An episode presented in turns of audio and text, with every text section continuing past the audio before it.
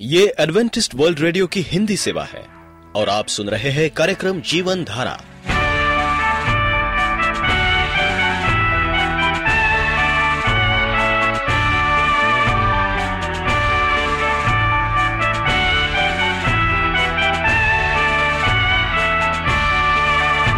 कार्यक्रम जीवन धारा सुनने वालों को मैं स्मिता और मैं अमित हमारा प्यार भरा नमस्कार। एडवेंटिस्ट वर्ल्ड रेडियो की हिंदी सेवा में हम आपका स्वागत करते हैं। श्रोताओं, आइए, आज प्रसारित होने वाले कार्यक्रमों की जानकारी दे दें, पवित्र बाइबल का संदेश। तो चलिए। इससे पहले परमेश्वर का वचन सुने, हम ये गीत सुनते हैं।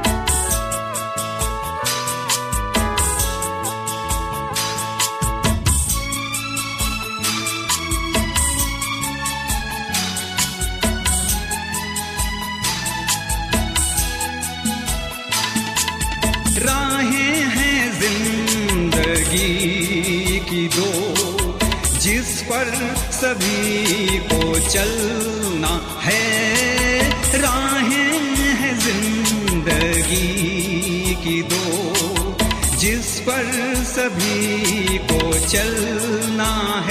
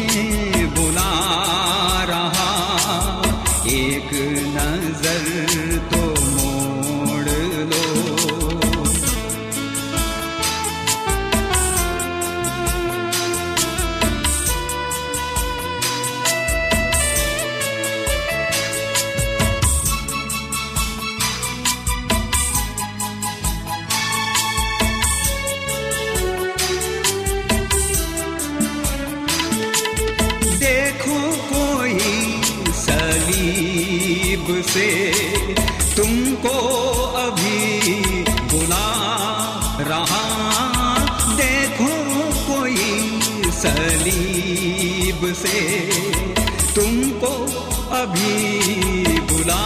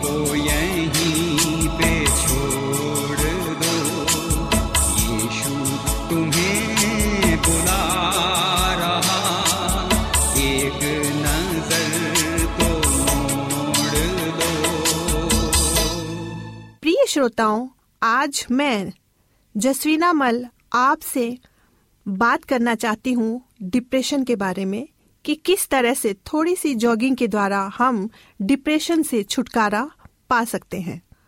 अगर आपको डिप्रेशन की शिकायत है तो आज से ही दवाई लेने के साथ साथ दौड़ लगाना भी शुरू कर दीजिए। दौड़ लगाना अपने आप में एक संपूर्ण व्यायाम है। इससे शरीर के हर हिस्से को फ़ायदा होता है।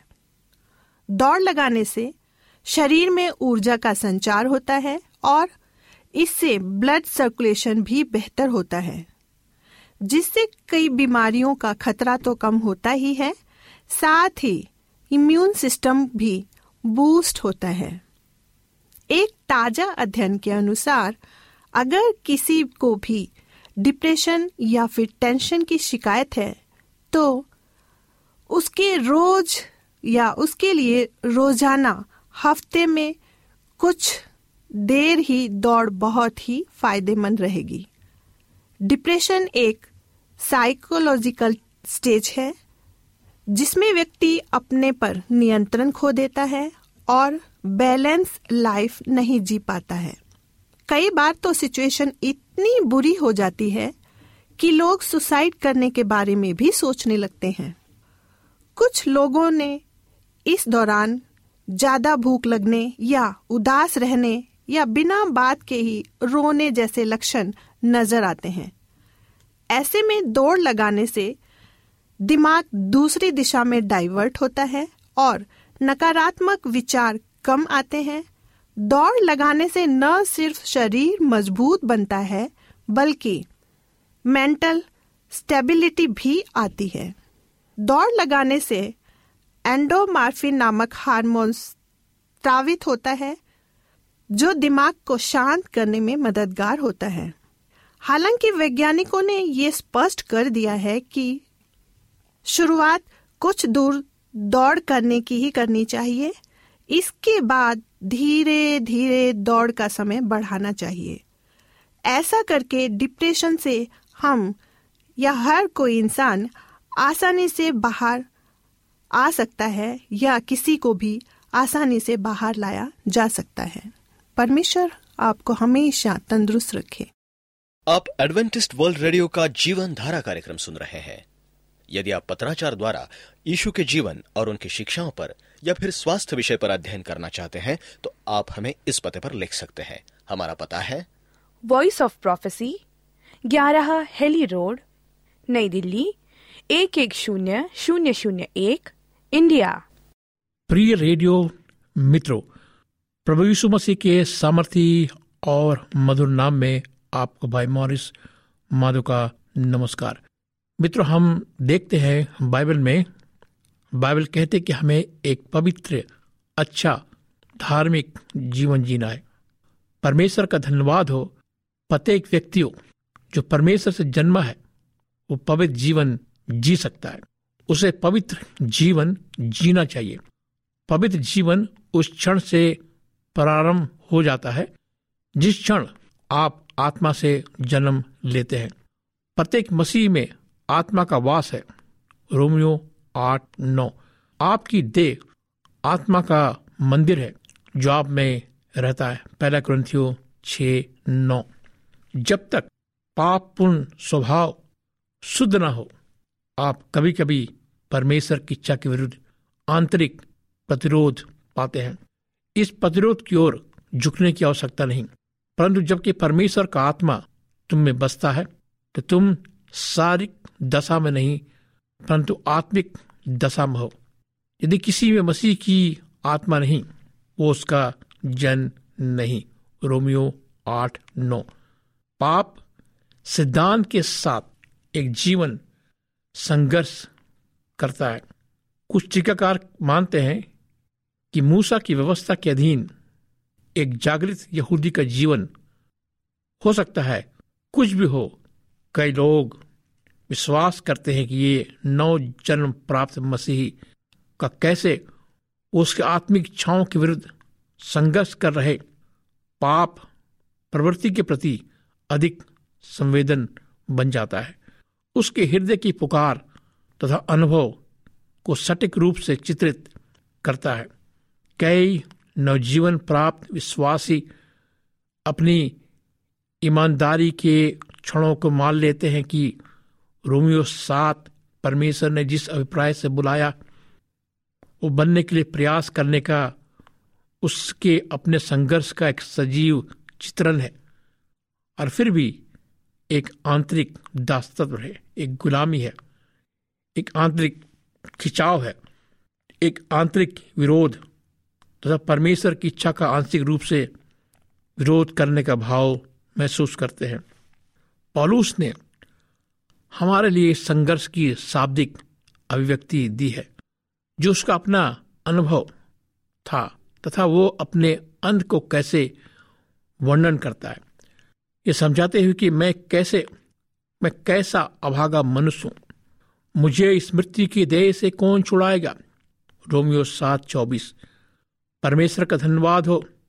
पौलुस ने उत्तर दिया, जो परमेश्वर उससे अगले पद में देता है, मैं अपने प्रभु मसीह के द्वारा परमेश्वर का धन्यवाद करता हूँ। तब पॉलूस कहता है, क्या हम परमेश्वर की महिमा को देखें। यीशु पुराना नियम की धार्मिकता तथा धर्म को दो आज्ञाओं में संक्षिप्त करता है, जो आज भी आपके लिए परमेश्वर की इच्छा है। और तो प्रभु अपने परमेश्वर से सारे मन से, सारे प्राण से, सारे बुद्धि से, सारी शक्ति से प्रेम रख। मरकुस बारह तीस। ये पवित्र जीवन हमारा केंद्र है, जो हमें परमेश्वर संबंध बनाने में मदद करती है। प्रेम एक क्रिया है, एक क्रियाशील शब्द है। प्रेम एक उदासीन, शिथिल करने वाला नहीं, ये सकारात्मक क्रियाशील है। यीशु कहता है, आपके व्यक्तित्व के प्रत्येक पहलू को प्रेमी परमेश्वर के इस कार्य में सक्रियता से भाग लेना चाहिए। आपका आंतरिक व्यक्तित्व, जिसमें आपकी इच्छा की संपूर्णता, सारा प्रेम, सारा मन और आपकी सारी शक्ति सम्मिलित है, उसे जुट जाना है। प्रेम एक लपट है। इसे आपके आंतरिक प्रवृत्ति में निरंतर जलते रहना है। एक कामना उस स्थायी रूप से परमेश्वर की ओर पहुंचाना है। एक स्थायी मानसिक केंद्र बिंदु है।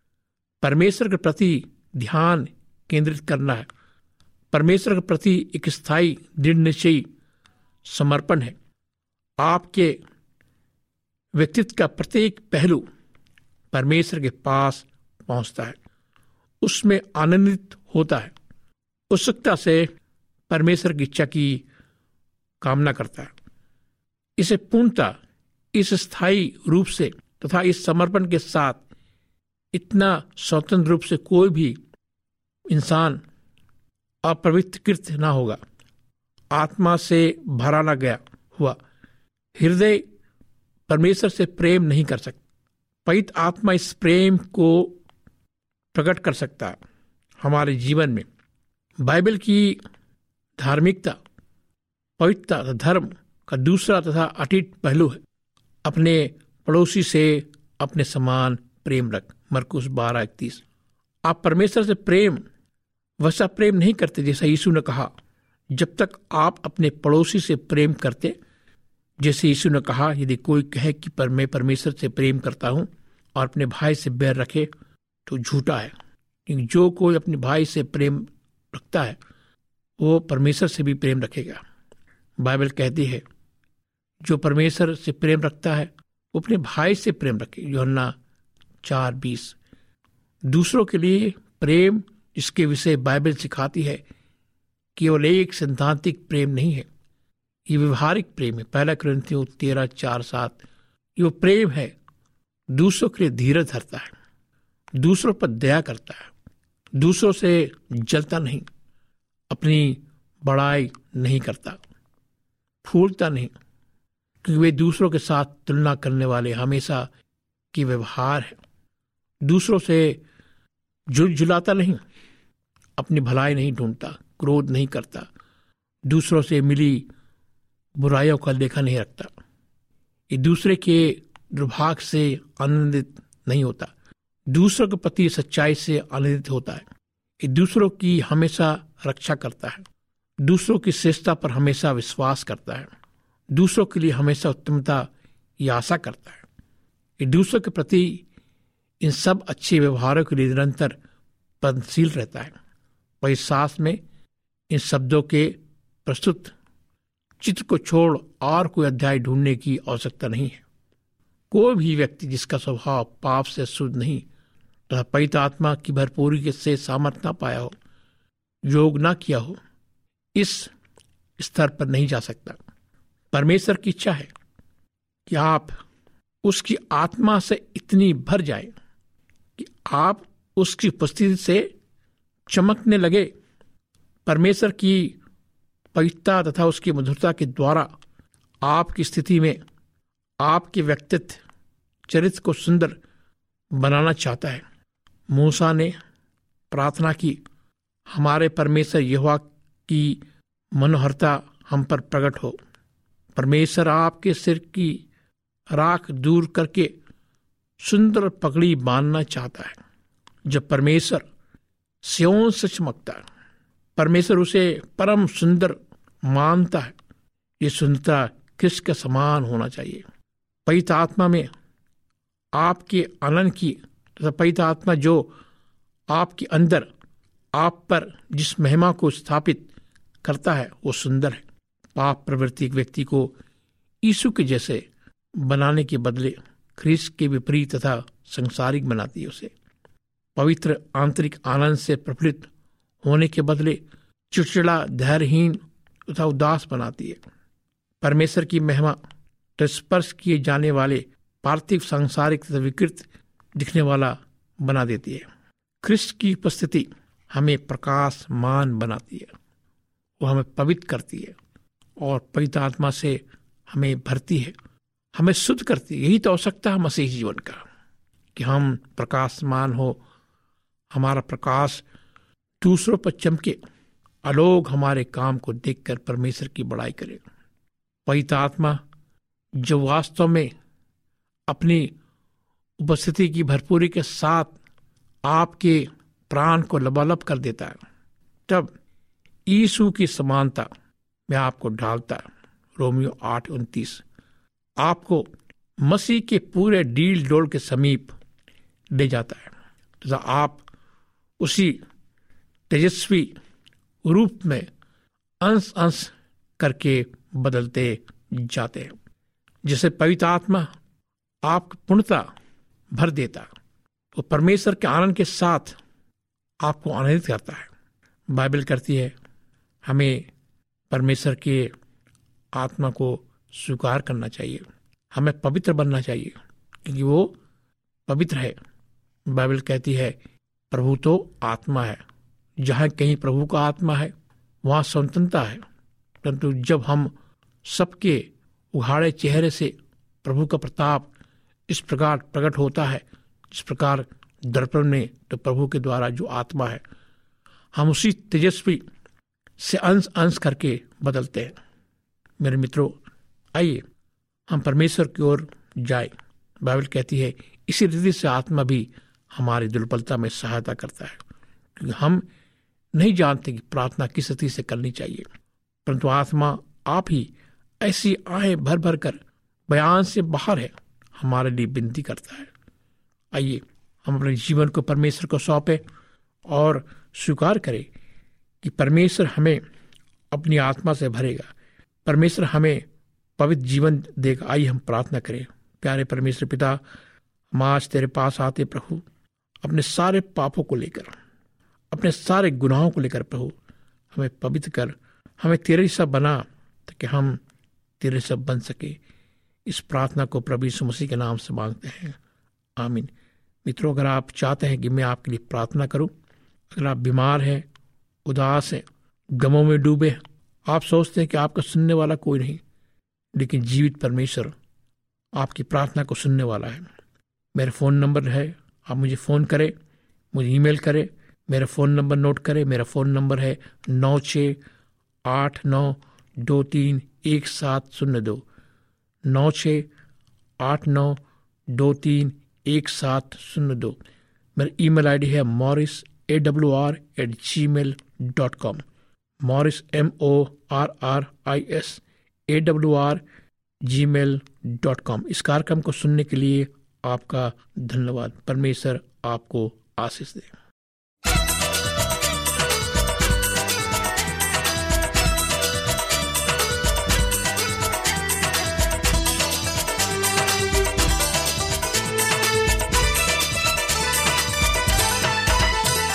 मन मंदिर में बसने वाला, मन मंदिर में बसने वाला।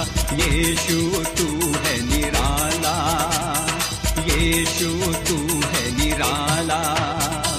मन मंदिर में बसने वाला, मन मंदिर में बसने वाला। यीशु, तू है निराला, यीशु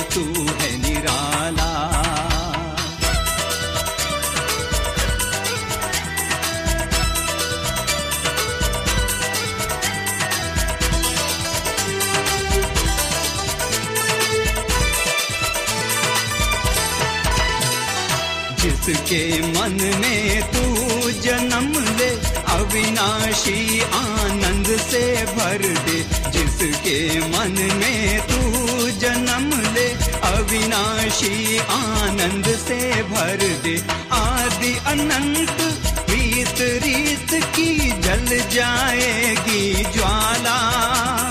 जल जाएगी ज्वाला। मन मंदिर में बसने वाला। मन मंदिर में बसने वाला। यीशु तू है निराला। यीशु तू है निराला।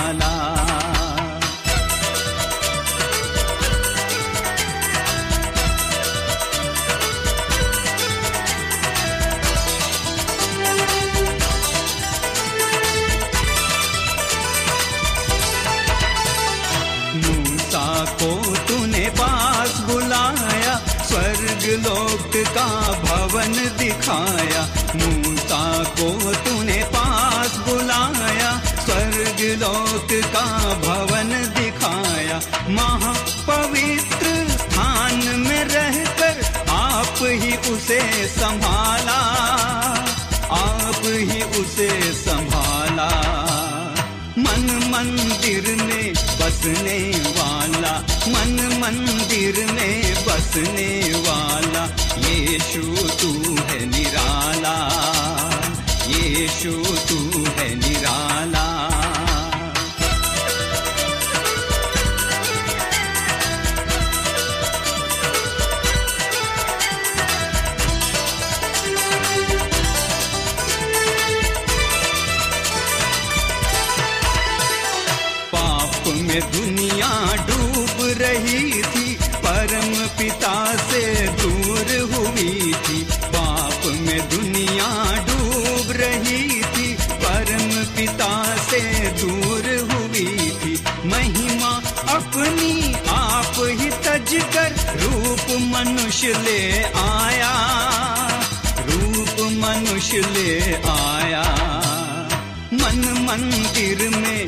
बसने वाला मन मंदिर में बसने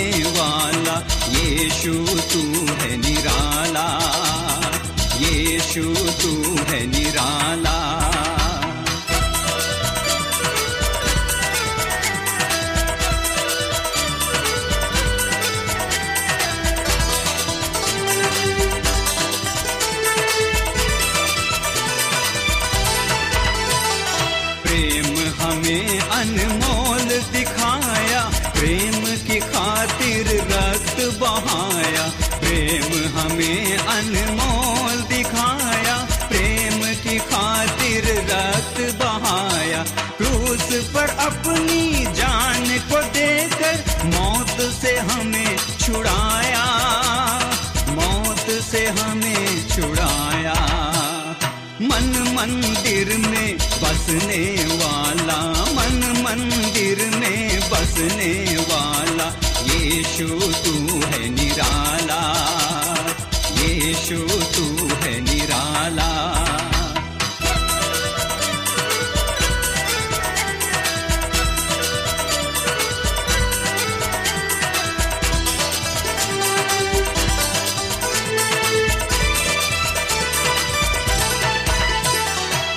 विश्वासी प्रेम से आए, खुशी से अपनी भेंट चढ़ाए। हर विश्वासी प्रेम से आए, खुशी से अपनी भेंट चढ़ाए। अंधकार अब सब दूर हुए हैं, मन में हुआ उजाला। मन में हुआ उजाला। मन मंदिर में बसने वाला मन मंदिर में बसने वाला यीशु तू है निराला यीशु तू है निराला। श्रोताओं हम उम्मीद करते हैं कि आपको आज का ये कार्यक्रम पसंद आया होगा। यदि आपका कोई प्रश्न या सुझाव हो तो हमें अवश्य लिखिए। हमें आपके पत्रों का इंतज़ार रहेगा। हमारा पता है कार्यक्रम Jeevan Dhara Adventist World Radio post box सत्रह पुणे चार एक एक शून्य शून्य एक महाराष्ट्र इंडिया। पता एक बार फिर नोट कर ले कार्यक्रम Jeevan Dhara Adventist World Radio post box सत्रह पुणे चार एक एक शून्य शून्य एक महाराष्ट्र इंडिया। और अब हमारा समय यहीं पर समाप्त होता है। इसी समय इसी मीटर बैंड पर आपसे फिर भेंट होगी। तब तक के लिए मैं स्मिता और मैं अमित हमें आज्ञा दीजिए। प्रभु आपको आशीष दे।